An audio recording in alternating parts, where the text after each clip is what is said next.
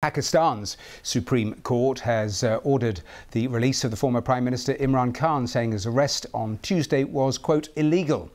Let me show you the uh, only pictures we've seen of him today walking along the corridor at the Supreme Court. Uh, this was actually going in. There was tight security, as you would expect in Islamabad, but no repeat of the violent clashes between the security forces and Imran Khan's supporters, which has left at least 10 people dead.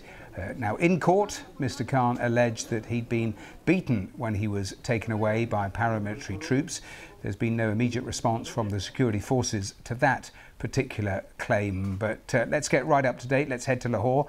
Our correspondent Sahir Baluch is following the developments, and there have been plenty of developments today. So uh, we were watching the pictures of Imran Khan going into court, but that was a, a pretty dramatic move by the Supreme Court today.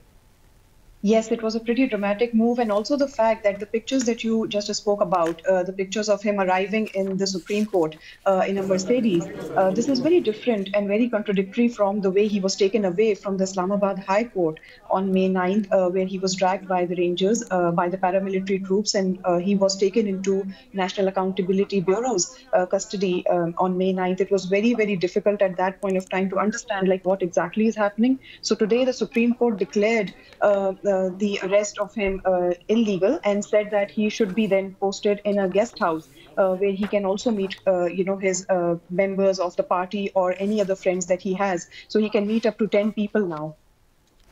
And in terms of what is likely to happen next, uh, what is your best guess?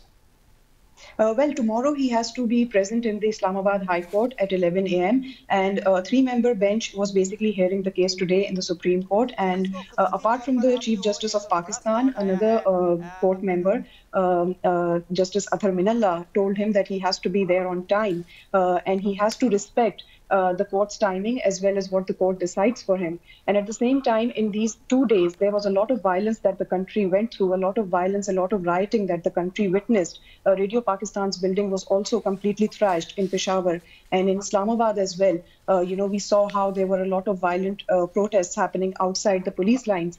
Uh, and similarly, in Lahore, the corps commander's house was basically literally stormed into by rioters. So he was also told, Imran Khan was told by the judges that, you know, he has to condemn these acts by the violent protesters. And he, uh, Imran Khan replied to them that he wasn't aware. So tomorrow, basically, the uh, Islamabad High Court is going to decide exactly what is going to happen next.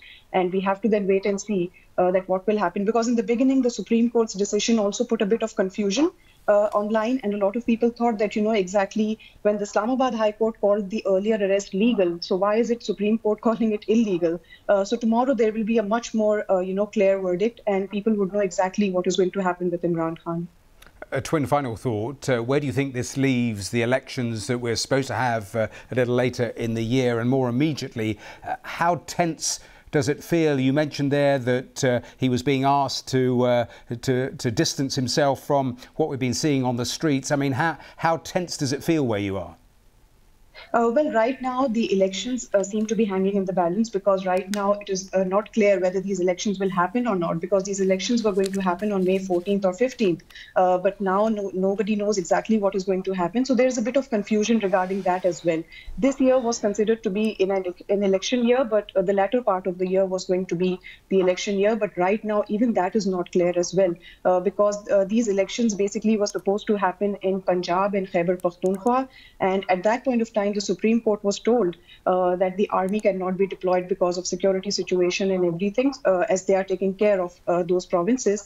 But soon after Imran Khan was arrested and rioting took place, uh, both the provinces wrote to the federal government to deploy army troops. Uh, so there was a lot of questions asked about that as well. That how come the army is now available to, uh, you know, be present in those provinces? Uh, so we saw a lot of confusion. And as as far as your question is concerned, there is definitely confusion with regards to whether these elections will happen now or not, but we'll have to see as we go along.